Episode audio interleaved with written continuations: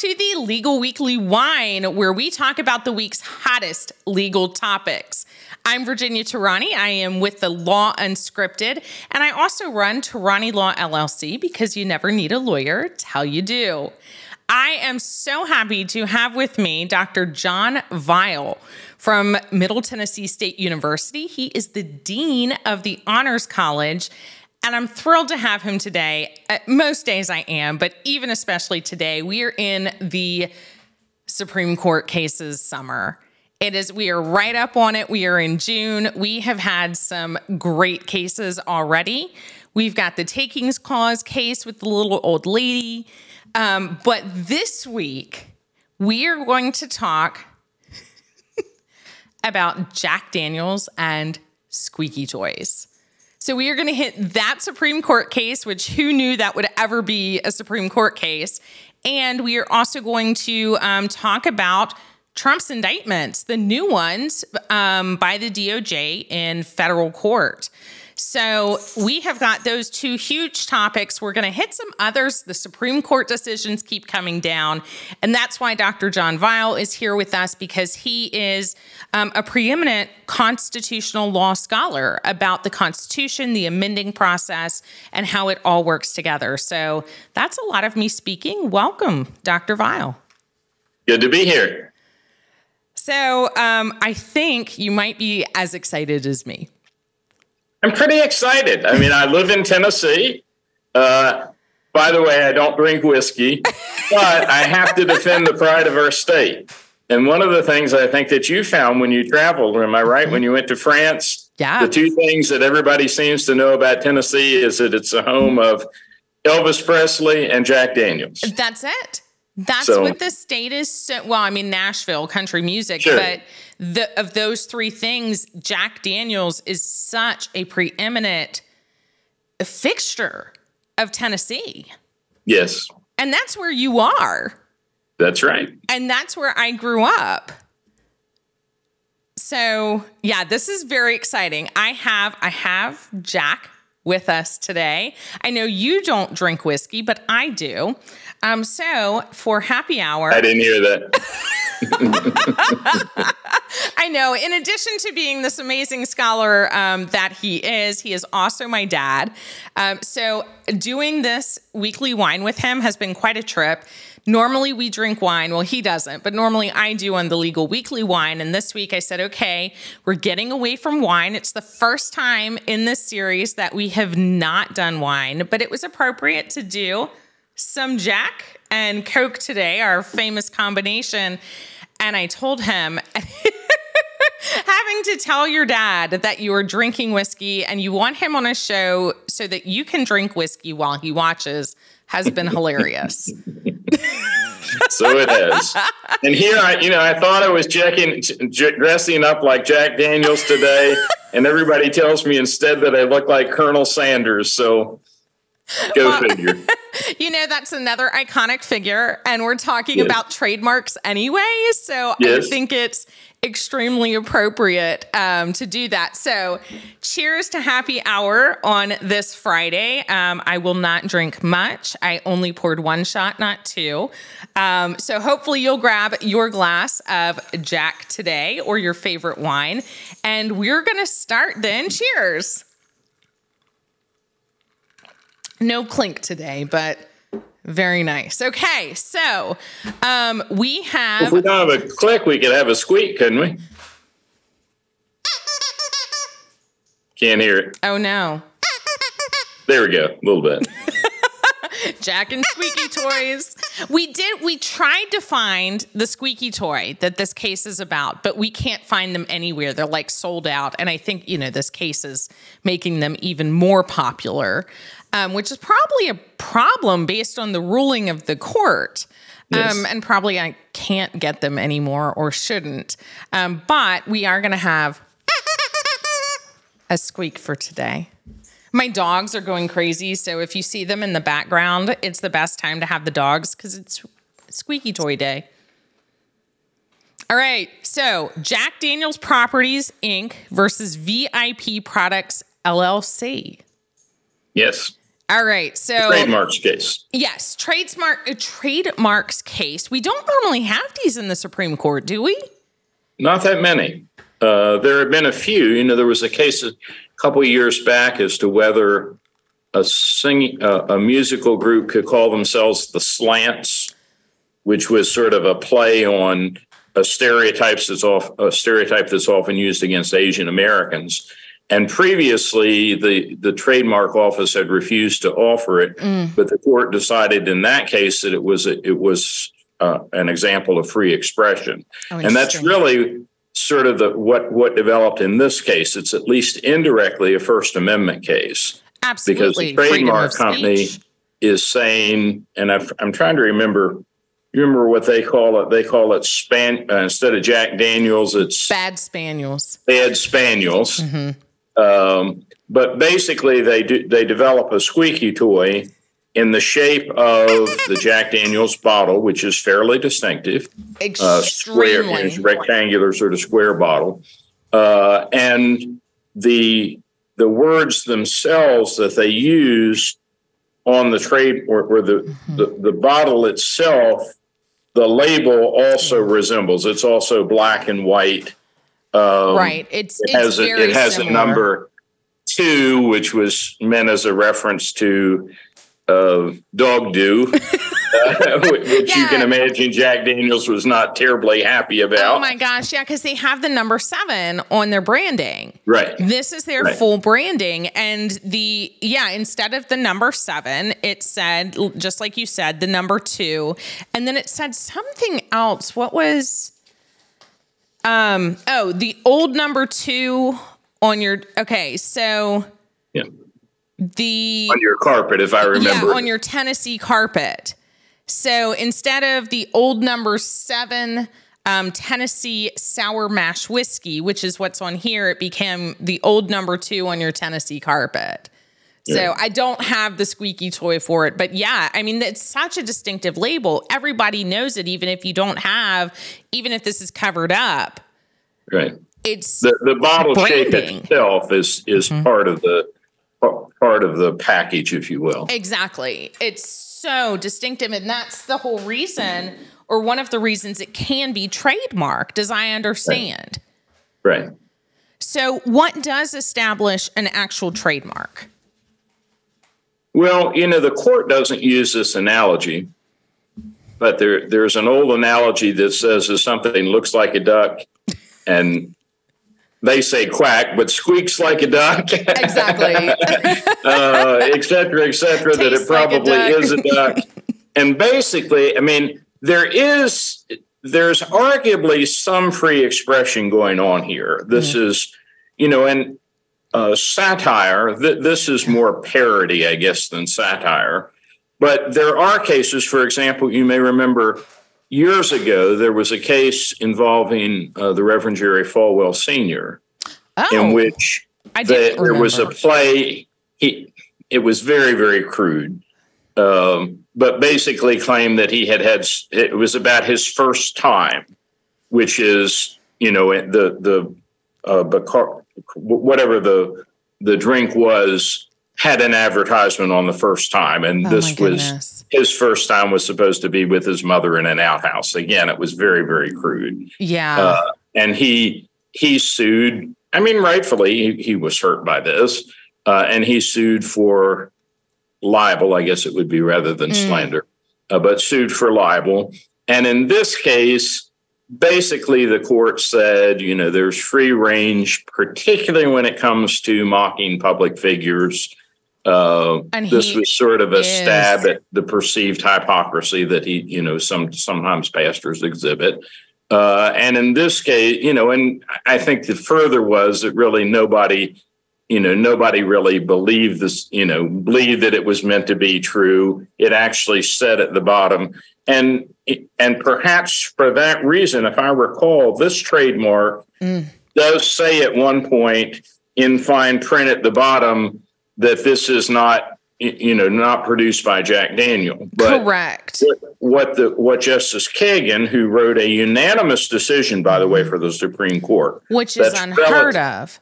Well, relatively rare, particularly in a case that could implicate free speech. Now there are there's some concurring opinions, but they don't have to do with the. It's not they have to do with some of the reasoning in the case Right. rather than the case itself.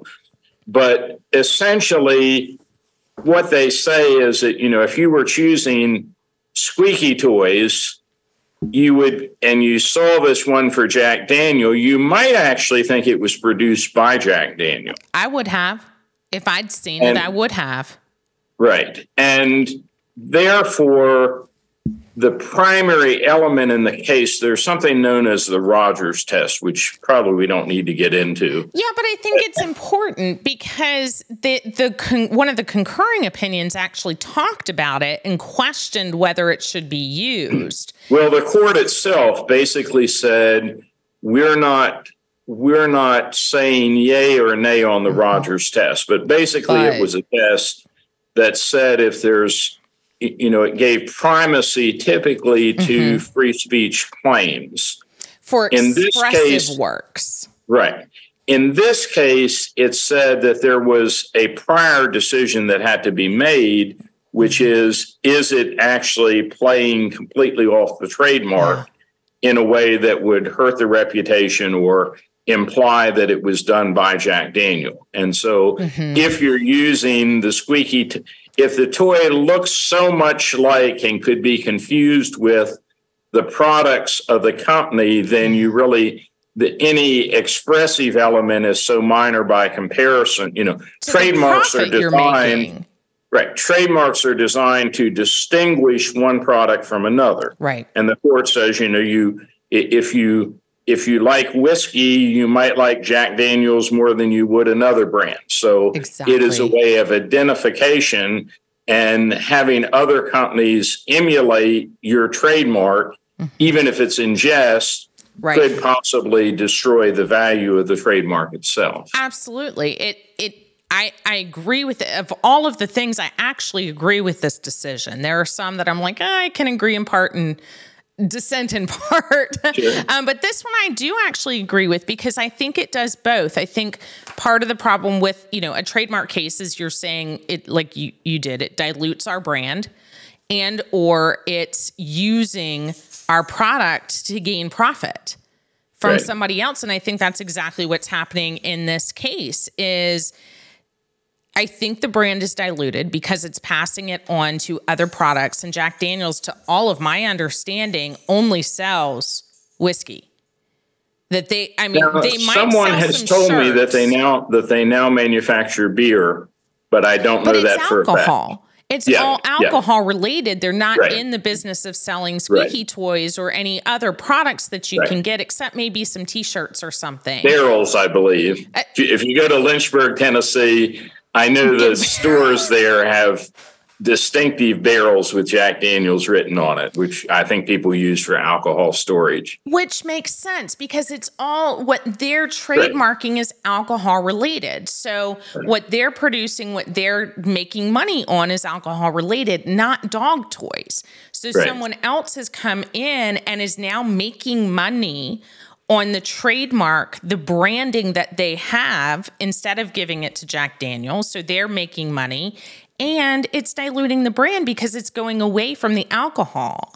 And Right. I thought these these comments, these quotes from this case are hilarious. Again, I, I, I love. She starts out by saying, um, "Let's see, one something to the effect that products, right." That one rarely has a has a case in which one can say the words whiskey and uh, squeaky dog in the same in the same sentence.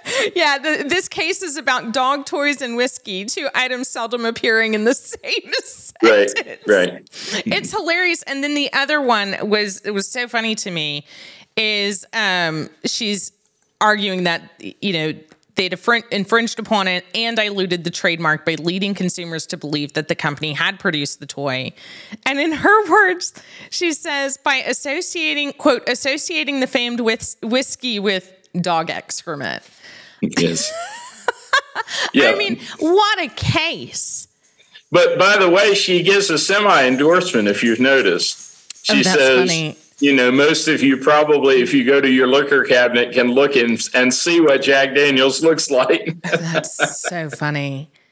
Mm. Yeah. Um, so it's it's one for the books and i love i love the arguments and i do i think the rogers case is important here because in my mind it's it doesn't have to be a true test hi do you want the squeaky toy um, i'm gonna have to pass off the squeaky toy to one of my dogs who's dying for it.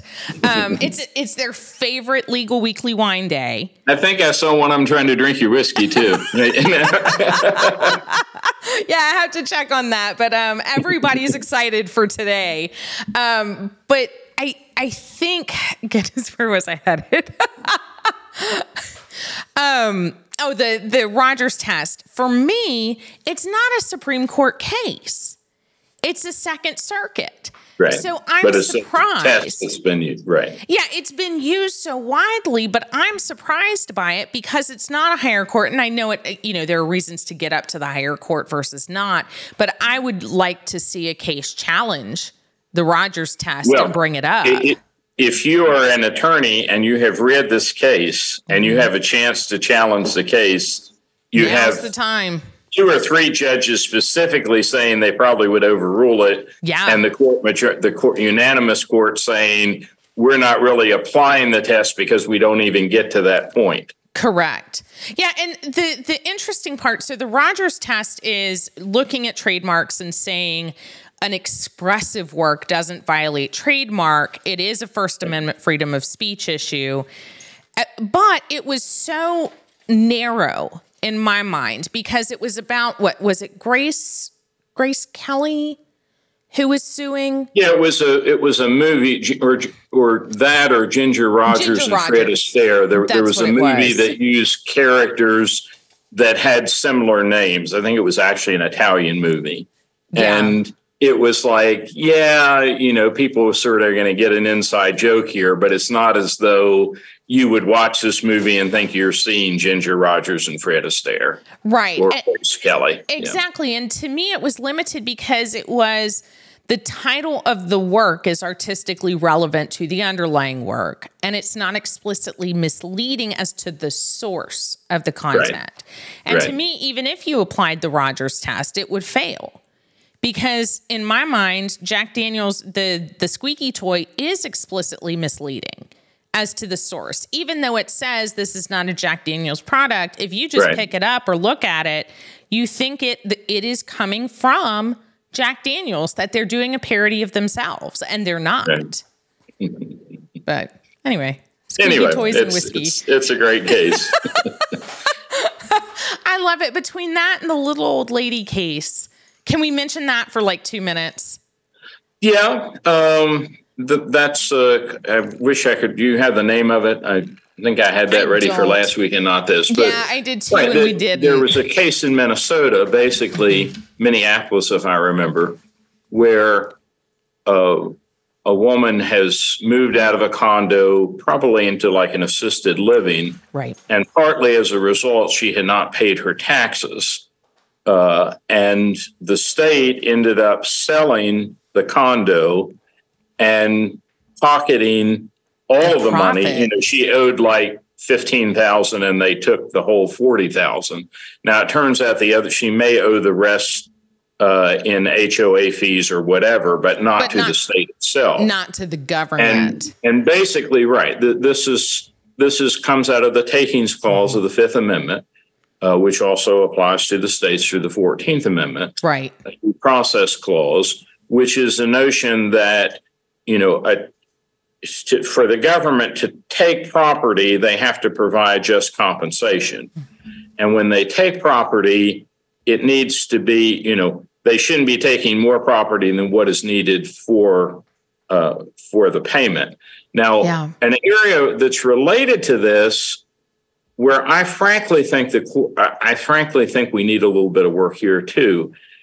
There are some rules where you find somebody hunting on government property and you can confiscate their vehicle, or you find somebody carrying X ounces of drugs and you you right. confiscate the house where you find it or the vehicle. Yeah. That's a little bit different issue. It's sort of a criminal law, almost an Eighth and Fourteenth Amendment issue.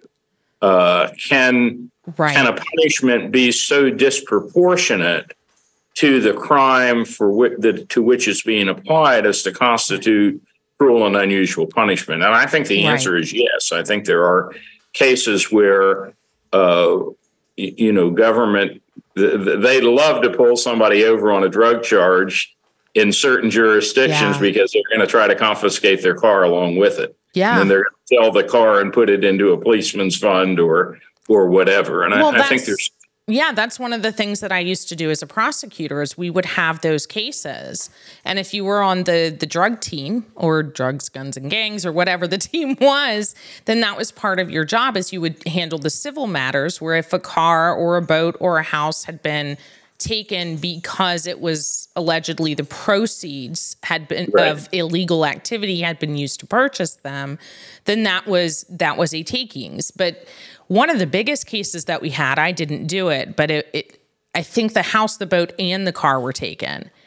And they had to prove, the prosecution had to prove that right. that amount of money had been used, not just that drug dealers had bought a house, right. um, but that that amount of money and particular, you know, funds from illegal activities had been used to purchase those products. And so be, they can't be illegal gain. So it goes back to the government.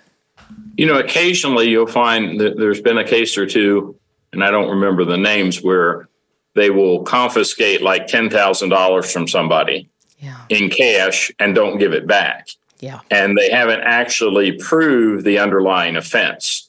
There's sort of an assumption that most people don't carry, you know, $10,000 in their back pocket around with them. Uh, but that's accepting you know, illegal. There, there are some reasons that one might carry that kind of cash. Uh, if nothing else, just fear of banks or yeah. whatever. Yeah, no, it's it's interesting. Okay, so let's get to our other hot topic of the week because it started last week and then has culminated this Tuesday in the arraignment. But how how many charges do we have now with just this one federal case? Is it 32? I believe they're 37. And wow, one of the okay. fascinating things about this case is, you know, the first person to tell us that he was under indictment was Trump himself. Uh, well, former President Trump, I guess I should say.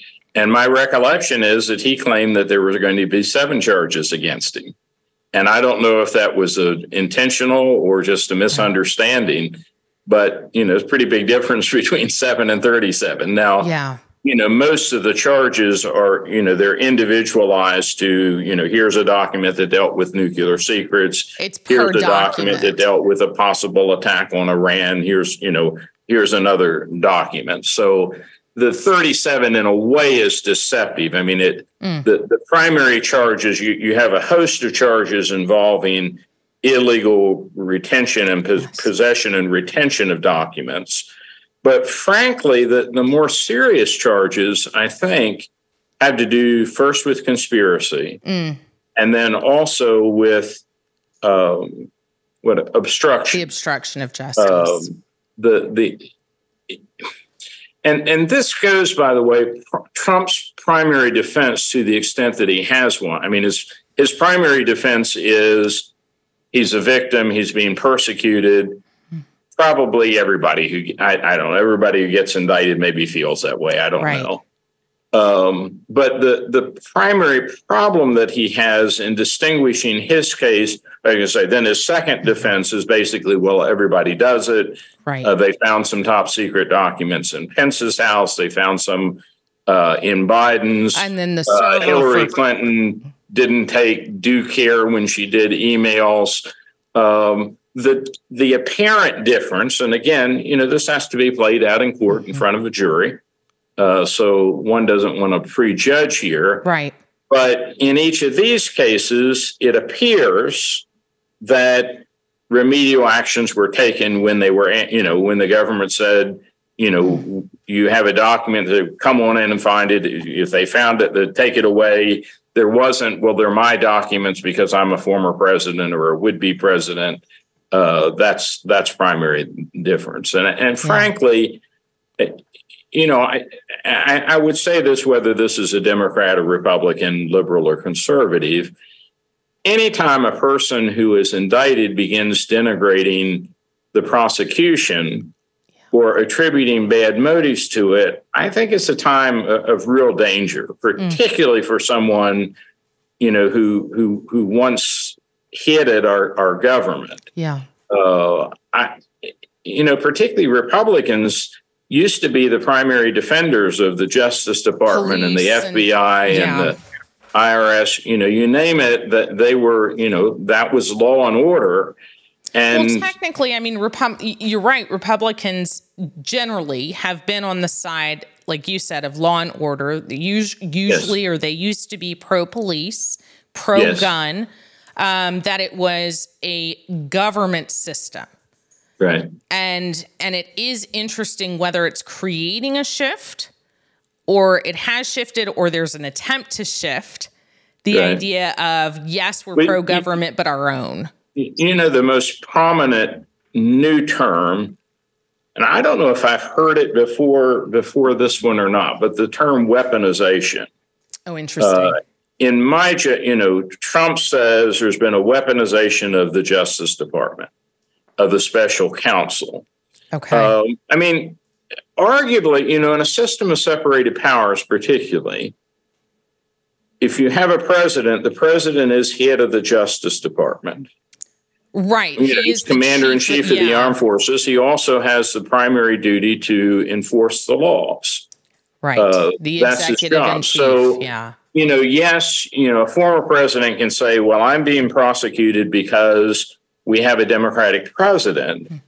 But as far as I can tell, Biden has done as much as any president could not to politicize it. Mm.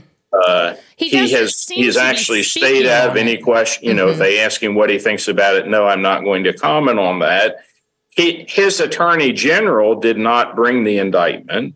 The indictment was brought by a special counsel, and by the way, the special counsel uh, Walsh actually has uh, Tennessee connections. He oh. he was well established here for uh, prosecuting local uh, governmental officials who were engaged in in wrongdoing, including uh, a sheriff here in, in, in Rutherford County. Oh my goodness! Um, yeah, so he has. Uh, you know, to my knowledge, um, none of these, as far as I could tell, were at all politically motivated. Mm. He was, you know, investigate this. Did a crime occur? Uh, he concurred. He, he believed that they had and successfully prosecuted them. Uh, whether he'll be, you know, I think the, the big problem in the Trump case is is going to be so difficult to get a jury, yeah, that is not just reflexive, you know, pro or anti-Trump, uh, or pro or anti-government right. in such a way that they're you know they're just not going to listen to the evidence. But I, you know as far as i can tell and you, you've read a lot more indictments than i have but you know this seems to be a pretty specific indictment. It is. Uh, you know there are apparently tape recordings of specific conversations in which the president you know suggests telling people that there's nothing there or hiding the evidence uh, this is, you know, I wouldn't want to be on the receiving end of an indictment like this. Yeah, and, it is. It is very specific. Um, it's it's interesting because I think it does go into the differences. I. i am trying to keep my personal opinions out of any of it. Um, he keeps bringing comparison, especially to Hillary Clinton and the sure. emails. Um, but it does seem like, at least in the indictment, now whether they can prove it or not, I don't know, but the exhibits they've attached seem pretty. Try not to curse on here either. Um, seem pretty bad. Yeah. yeah there we go. um, against him is if they can be proven, and they're they're using his own words and his own actions in the public, where do I think Hillary should have used the the private email server or passed secrets yeah. through it? no, I don't. But well, if I may add here, yeah. a lot of this goes to motive. Yes. The, the, you know Comey, who was head of that previous investigation, if I remember, at least indirectly. Yes. They were unable to find an intent to violate the law. So right. mens rea, I believe, is yes. is the term. You know the so I, heard somebody the other day saying they were they neither knew law nor Latin. Uh, I know just enough to make me dangerous here. Yeah, um, and, and, that's right. Is it it does in criminal law? You have to have both. You have to have the actus reus, the act, and the right. mens rea, the intent. And I think they're proceeding based on the indictment, the words in the indictment, on the idea that he had the intention to keep the documents yes. to not turn them over. And over a process of about two years, instead of saying, oh my goodness, yes, I have documents, here they are, take them back, you can search, you can keep them, that it seemed to be a process of keeping the documents, wanting to keep the documents, intending to keep them, and intending not, you know, to obstruct the FBI and the archives and anyone else in the government from getting them back. Um, so I, I think that is the specific statutes that they're using too. I well, mean, it, the the it's not treason. The um, Espionage Act is what right. they're doing. And I thought at first the title of it's awful. Is like, oh my gosh, he's you know he's selling government secrets, but that's not the purpose of that act under what they're using for the language. It's the retention. It's right. after request Upon request, it's the retention of the documents without turning them back over. I think is is what he's been. I think so, with. and I mean the, the the the great unknown, and here's where you know, and, and when Nixon was under investigation, it kept coming back to initially they couldn't find a smoking gun, mm-hmm. so-called smoking gun, right, and eventually they found it. They found him talking to an aide, John Dean, I believe it was, as counsel, basically saying, you know, here's what we need to do. And it was or, the tape know, recordings, right, from the Oval Office. That's right, and and a lot more recordings actually in that case uh, than in this. Um, but the the great unknown in this case, and and the great potential for it getting much bigger, hmm. and I say only potential because I don't wish it and I don't know it. No, yeah. Um, but is why did he why did he insist on keeping the documents even after he was told that they didn't belong? And and there is by the way the presidential records act of 1978 was passed in part after nixon. Because of nixon. to keep a president from in in his case there was a fear that he was going to destroy documents which would you know undermine the historical record so that that that law specifically says that a president, you know, there are certain documents that the presidents can keep, but the others actually belong to the United States. So hmm. the question is, why why does Trump want the documents? And the the yeah. the less damning, if you will, mm-hmm. reason would be he he just likes to keep that. You know, he he likes right. to count his it money. Is. He likes to count. Yeah. You know, and maybe maybe he wants to show off. Uh, look what I had access to. Right. But there is always the possibility uh, that he hoped to monetize some of these. I think that's uh, the fear. You know, particularly, hope, hopefully not with China or Russia, but maybe with Saudi Arabia or Turkey or you know countries that we would have some association with that right. you know hey you know let me tell you some information that might be of help to to you uh, as we do business together. I hope that's not the case um, but it's hard to imagine exactly you know why otherwise you know why do you want these documents? Right and why would you tell your valet go get them and put them in the bathroom? Yeah. I, and I, I was rather hoping understand. that i you know I could tell the government I had a secret document and they would have to come. As you know, I have probably as many boxes of doc. Every time I write a book, I, I get like three boxes of of articles and I, you know, maybe they could come through Clean and organize them for me and figure out a storage spot. well, I told you um, on on Sunday this week that that my husband found there's so many memes and videos going on about them, parodies and satire about them.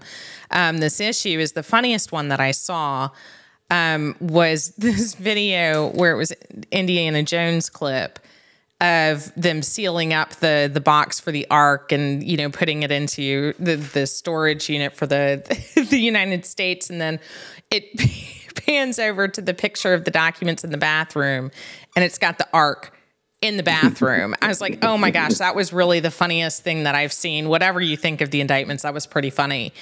Um, but I think I do think so correct me if I'm wrong for Nixon they didn't actually get him on the Watergate scandal. They got him on the obstruction and the cover up. That's right. The cover up is almost always worse than the crime.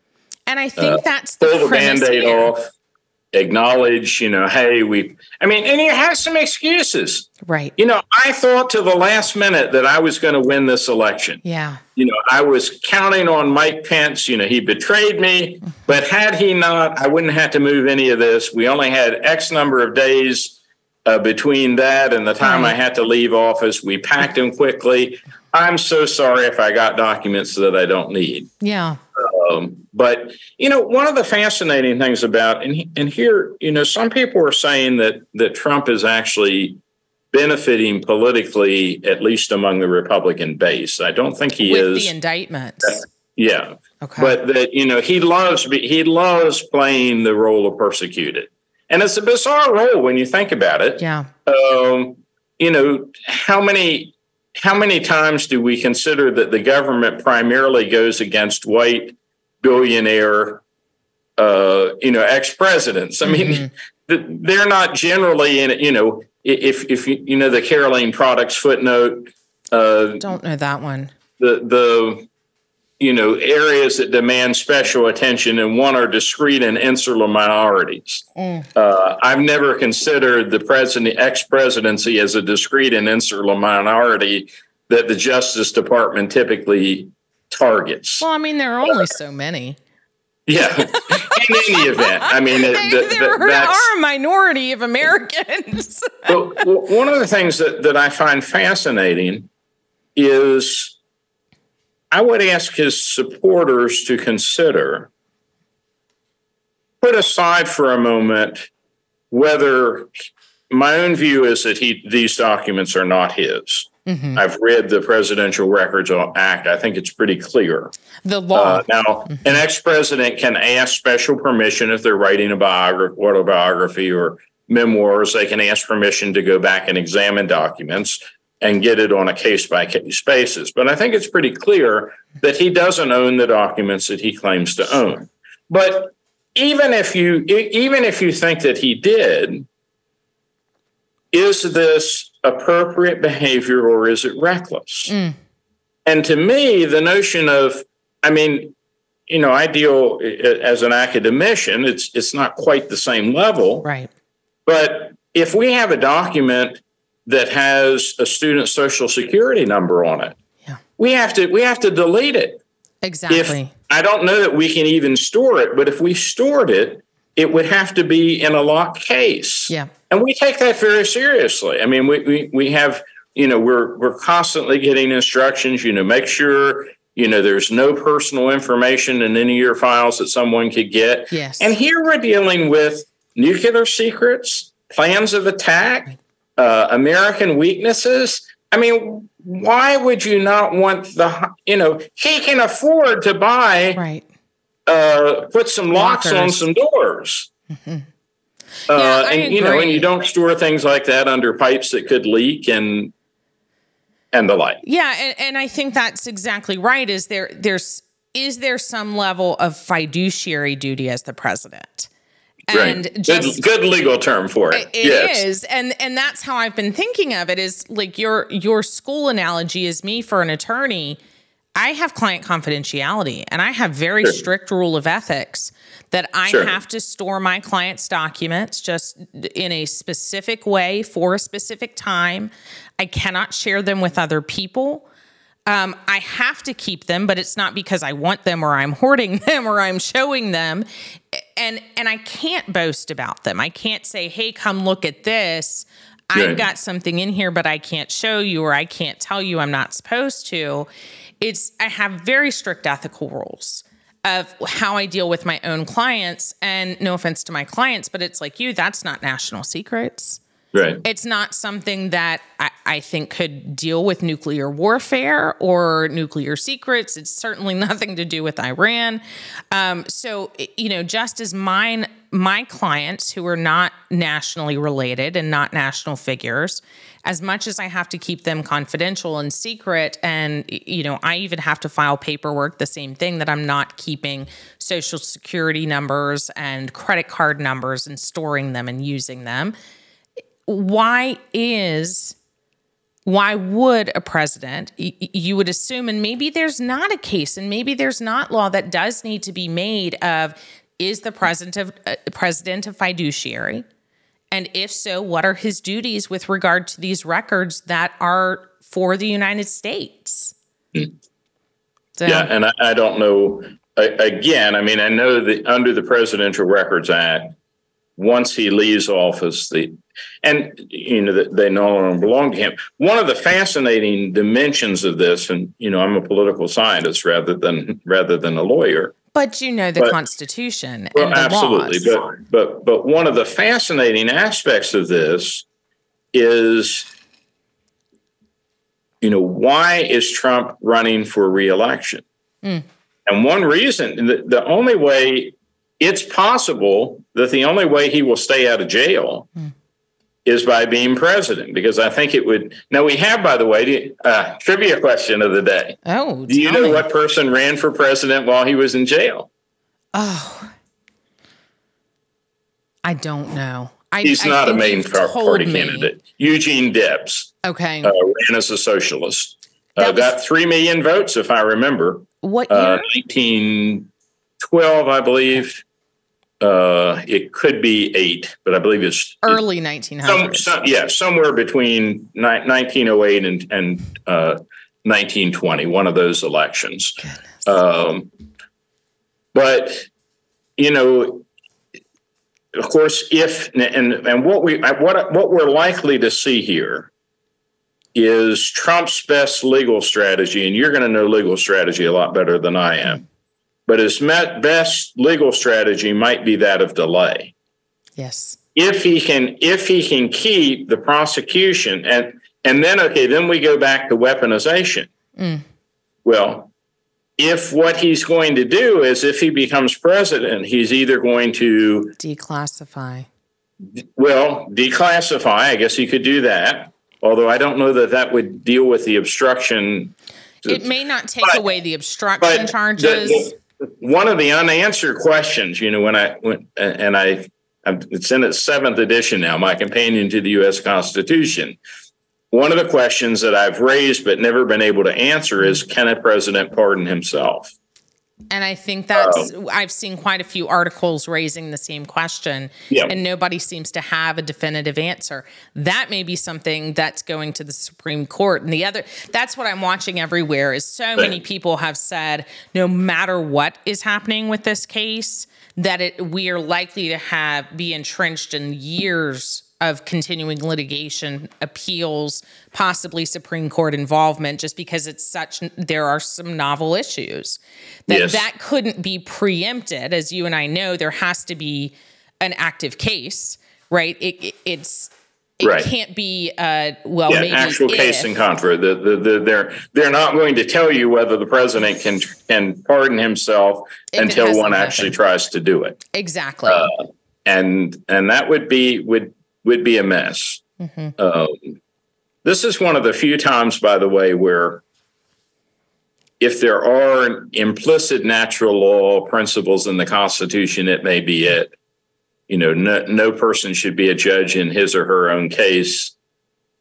That's not written in the Constitution, but neither is the presumption of innocence. Sure. Right? Neither is the exclusionary rule. There are things that right. aren't in the Constitution that just seems so fundamental to a justice system, right. then one could argue that you, you know every reasonable, for however you would phrase it. Uh, so that that and it, it would pose an interesting question of constitutional interpretation for sure. Yeah. All right. So so this is extremely interesting. I mean, the hottest news, even Trump's prior indictments in New York, that was really hot. And then, but this is just. Well, and by the so, way, there, there's a there's a new development there, and I don't know how how far it's going to go. Uh, but this case that uh, Carroll did, uh, yes, it, the uh, civil case, yeah, Jean, Jean Carroll. Carroll. You remember, you know, she got a judgment not that long ago on the basis I think I think ultimately what the jury decided was that he had engaged in sexual harassment, but more so that he had that he had subsequently libeled her by his comments. Correct. And of course, when the judgment came down, and it was fairly substantial, it was a monetary judgment. That's, so I believe this is it was civil, large. right? Rather than it, it rather it, it wasn't a, a criminal rape case, but it was a it was a civil damages case. Correct. And they decided instead of rape, it was sexual assault but it was right. also defamation, and I think it was five million. We we did. I believe that's right. Weekly. But what happened is, as soon as the judgment came down, within the next day or two, he goes out and makes continuing slanderous remarks. Well, right. if they're not true, they would be yeah. slanderous. You know what the court had considered slanderous remarks, and she says, "Well, I, I want more." uh, he's continuing to engage in the same kind of behavior for which he was convicted. Right, and so it's it's new new acts. So she's not suing on the prior act; she's suing right. on new statements. In other words, it's a made. continuing kind of reiteration. Right. Uh, and, and you know, by the way, while you know, while we're talking about Trump, in my judgment, now how it'll come out legally, I'm not sure, but the possibility that Trump could be eventually indicted for incitement to imminent lawless action at the Capitol. Right, the January 6th be, cases. Right, the January 6th. That, in my judgment, would be more consequential mm. than the current indictment based on documents. Sure. Uh, causing a riot, or if that would be the judgment, you know, if in fact he incited, knowingly incited a riot and did nothing to stop it, that resulted ultimately in deaths and injuries. And it, it's far more consequential also in terms of, you know, the democratic system. Yeah. If you're going to create a riot every time you lose an election, you know, we're going to have to batten down the hatches every every two years, uh, particularly right. every every fourth year. Exactly. And so you know, and part of what's, and of course, there's also, you know, there's also a possible suit coming out of uh, Georgia dealing with the election interference. Uh, and we may have some prosecutors waiting in line now to see what happens with the others. Right. Well, and and you know, who gets to go first? Apparently, the general rule, and again, you'll know this better than I do, but the general rule seems to be that federal cases usually take priority in time over state cases. Uh, that is so, generally true. Whether I, I, don't think it's an actual law, but it's the deferential right. practice. Right. But if Smith and and here's the great unknown. I don't know where where Smith is on the incitement charges. Mm-hmm. Uh, I don't know which whether the in my judgment the incitement, if it were to be proven, is a more is a yeah, more consequential issue mm-hmm. than the issue of documents, which is not to undermine the importance of that one either. But right. you know, which would he take first if he got two indictments? I don't know. Mm-hmm. Yeah, I mean, it, part of it depends on the judges. Is when they're right. filed, what the judges' systems, what the state systems are as far as timing and scheduling conferences and scheduling trials. I mean, technically, because of the criminal case, it's the defendant's right to a speedy trial, which he can waive. Yes. And I assume yes. in these cases that he will waive the right to a speedy trial so that he can delay and can get more information. Um, so the question is how much will these courts allow that delay just because you have a delay doesn't right. mean you can use it for an you know an indefinite time period So, what will the time periods be in each of these states, in each of these jurisdictions, the federal versus the state for the New York one? And you were saying earlier about the the fairness of the trials as far as venue. We're looking at venue of of where these cases are being heard Right. and being brought. And I think the the most interesting part about them being brought in Florida, the current ones, Yes. is that I think he will have a hard time asking for a change of venue. I don't think he wants to change I, it. I don't think he would want to. I don't think he can because if anything, he's in the best possible venue to get a fair or more partial uh, jury for him. Of Florida seems more pro Trump than It's a, than it's a red state. He's done well there. He lives there. Uh, you know, sort of call him a favorite son if you want. I mean, it's an Right. adopted state. Um, Right, but it's you know of anyone who might be favorable to him, it Right. might be Florida. So it with the change of venue motions, with the change of venue considerations, the thing that I could see him making as an argument for change of venue now, and I don't know how many people are talking about it, is his shift in view on the governor that that might actually have Floridians disfavor him because of his shift and his disparagement, alleged disparagement, or possible, depending on how you look at it, of DeSantis. Of well, my understanding is Santos has pretty much joined Trump on this one okay, in saying that he thinks it's it's a setup, and even implied that he might might be willing to pardon Trump okay, uh, were he to be elected. I'm not positive of that, but that's that's my understanding. Um, you know, it wouldn't at all surprise me if this went to court. Here's one where the voir dire would probably be as of of potential jurors would be as or more important than the evidence that you presented at trial yeah. Because for you, our you viewers, could easily have a Trump hater or Trump supporter trying to disguise their views, to get uh, on. i- and it would be you know very difficult. And you know one of the one of the fascinating things that came out of this indictment is that the now it wasn't the judge in, in control; it was actually a magistrate. Uh, but the magistrate instructed that the president could not communicate with any The of the witnesses. with, with any of the people that have been involved in this, including uh, his valet, uh, who is also under indictment but has not yet been able apparently to find a Florida attorney. Right, uh, uh, the alleged co-conspirator, which makes Yes. sense.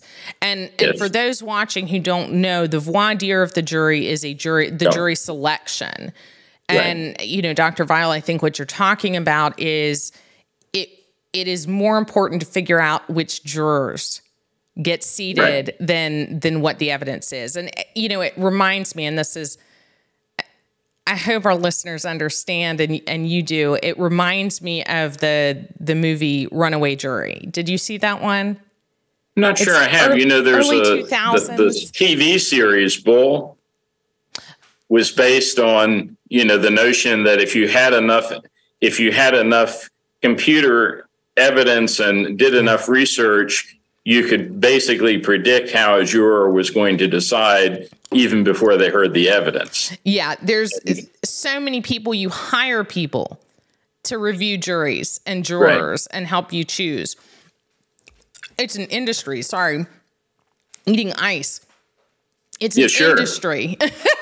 Yeah, yeah, you're slurring your words because of ice. Yeah, I get it. it's just the cold. um, yeah, they have people who are experts in jury selection that you pay so much money for to come in Right. and help you select a jury. And I think that is where this comes in. And the runaway jury premise is is a, a firearms case. Where a, a plaintiff sues a firearms company um, Right. because her husband was shot during this um, almost like an elementary school shooting, but in a business. And the idea was that these two people were trying to get one of them on the jury so they could influence the jury to decide in her favor. Um, and and it was this whole well, how do we what do we say to get picked? What do we not say to get picked?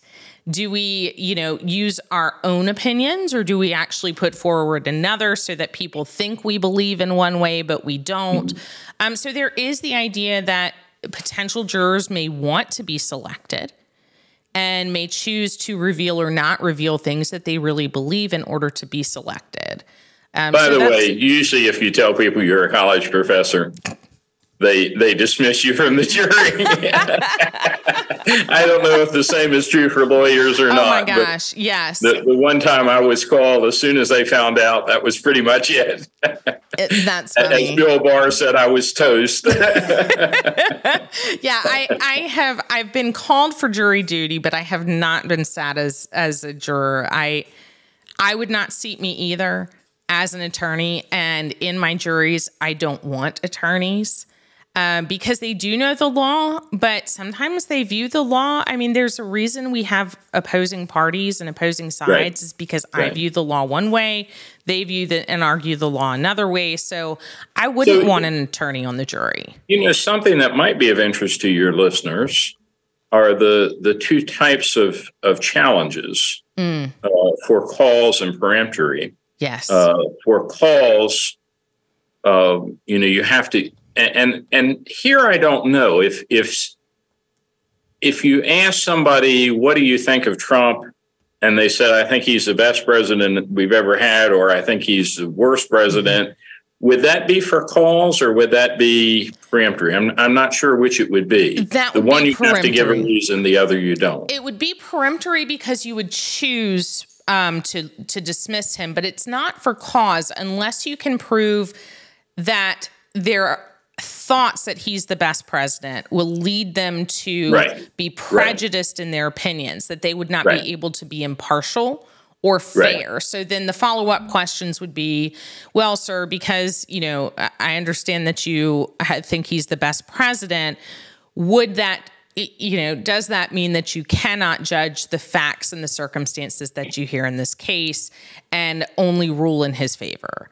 Um, right. So there would be subsequent questions that the judge or the attorneys would be able to ask, and and it's hard because the judge will be like, "Don't you think you can still be fair?"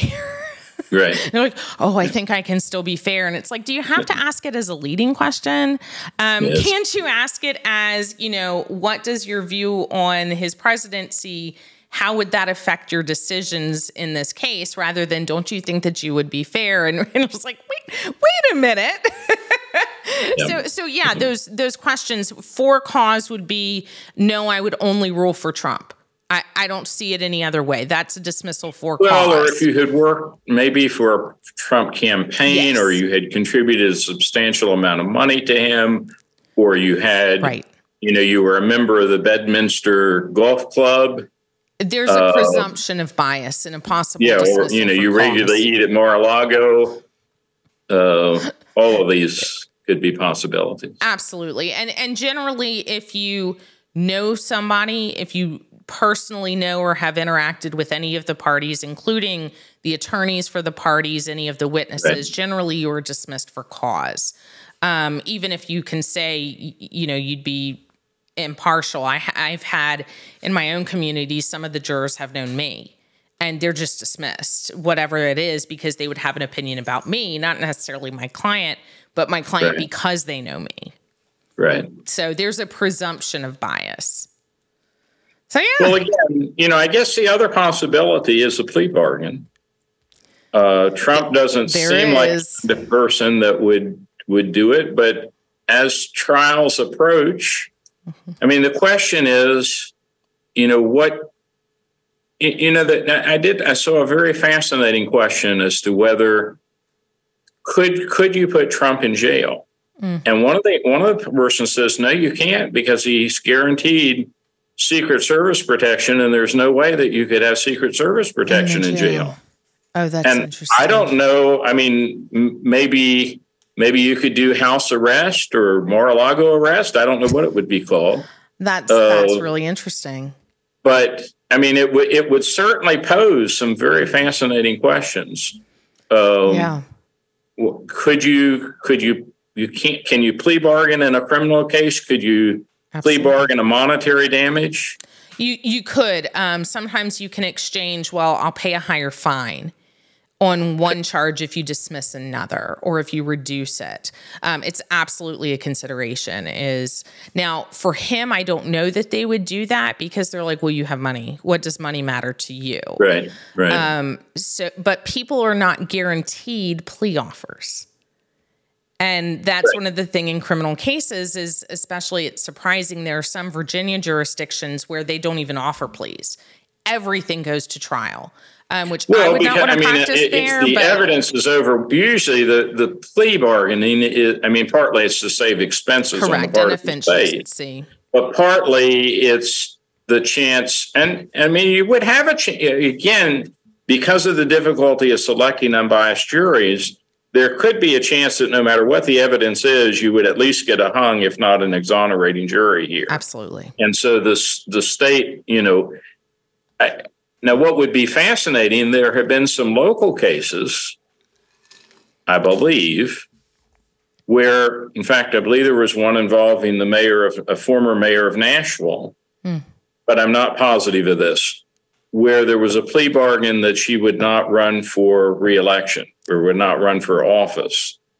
Now, would that be constitutional? Maybe not, because As the only three the criteria for president are age, residency and citizenship. Right. And the Supreme Court in uh, Powell versus something or another, Powell versus McCormack. Wow. I don't even remember either name. Okay, well, Powell was the Clay, Clayton, Adam Clayton Powell of New York, hmm. and McCormack was Speaker of the House. And the, the House had, had sought to expel Powell, but they they did it on the assumption that they could expel him by majority vote instead of by where it's, it's too complicated. Congress can exclude people who don't meet the criteria when they're elected. They can okay. say no, you don't have the. But the court said the only reason you can ex, you, you you then expulsion is something different. It required a two thirds vote. So you can't vote to exclude him without making it a vote to expel him, which requires two thirds vote other than age, residency, and uh, citizenship. Is it the two thirds or the supermajority? It's two thirds, is my understanding okay. for expulsion. But I believe you can be excluded. In other words, Congress Congress sometimes has to decide on a on which group of elect, you know, who has been legitimately elected. Okay. And I believe they do that by majority vote. So you would okay. be excluded by majority vote. But my recollection is uh, that it's two thirds to expel. Got it. Okay. Well, this is extremely fascinating. I'm so glad yes, that you have been with me for whiskey, squeaky toys, and Trump indictments. I don't know if I'm going to put that on my resume or not. oh, it'll, it, will make you famous. It's good. We're going to be put on the map for squeaky toys and whiskey. okay. Well, we'll be we'll be in good company with Justice Kagan. So. Yes, we will. And what a From former what a, former law school dean to getting to talk about squeaky toys and whiskey and excrement yes. so what a what a throwback to Tennessee here. Um, I I really am glad. Well, no, wait, don't us. associate Tennessee with that. well, that, that's, that's, the problem. That is the whole okay. problem, right? The state should be suing for dilution of its its good name and reputation. Well, maybe so. Um, so yes, my sweet dogs are here. They keep coming up to to play with me with their squeaky toys today. Um, but I'm hoping that you might join us another couple weeks um, because we keep having Supreme Court decisions left and right now. Next two weeks, I try never to leave the country from June 10th through the the end of June and sometimes the first week of July. Well, I am glad because I'm hoping you'll come back. You are more than welcome and invited. Uh, this has been quite a fun and exciting time. So, we will look forward to some of the upcoming Supreme Court cases in the summer of 2023. Okay. Let's hope we're not barking up the wrong tree. For sure. Thanks, Dr. Vile, and thanks to you guys. I hope you've had a good time. This is the Legal Weekly Wine brought to you by the Law Unscripted. And I'm Virginia Tehrani with the, the Tehrani Law Office, Tehrani Law LLC, because you never need a lawyer. Tell you do. And this is Dr. John Vile of Middle Tennessee State University. Thanks, everyone.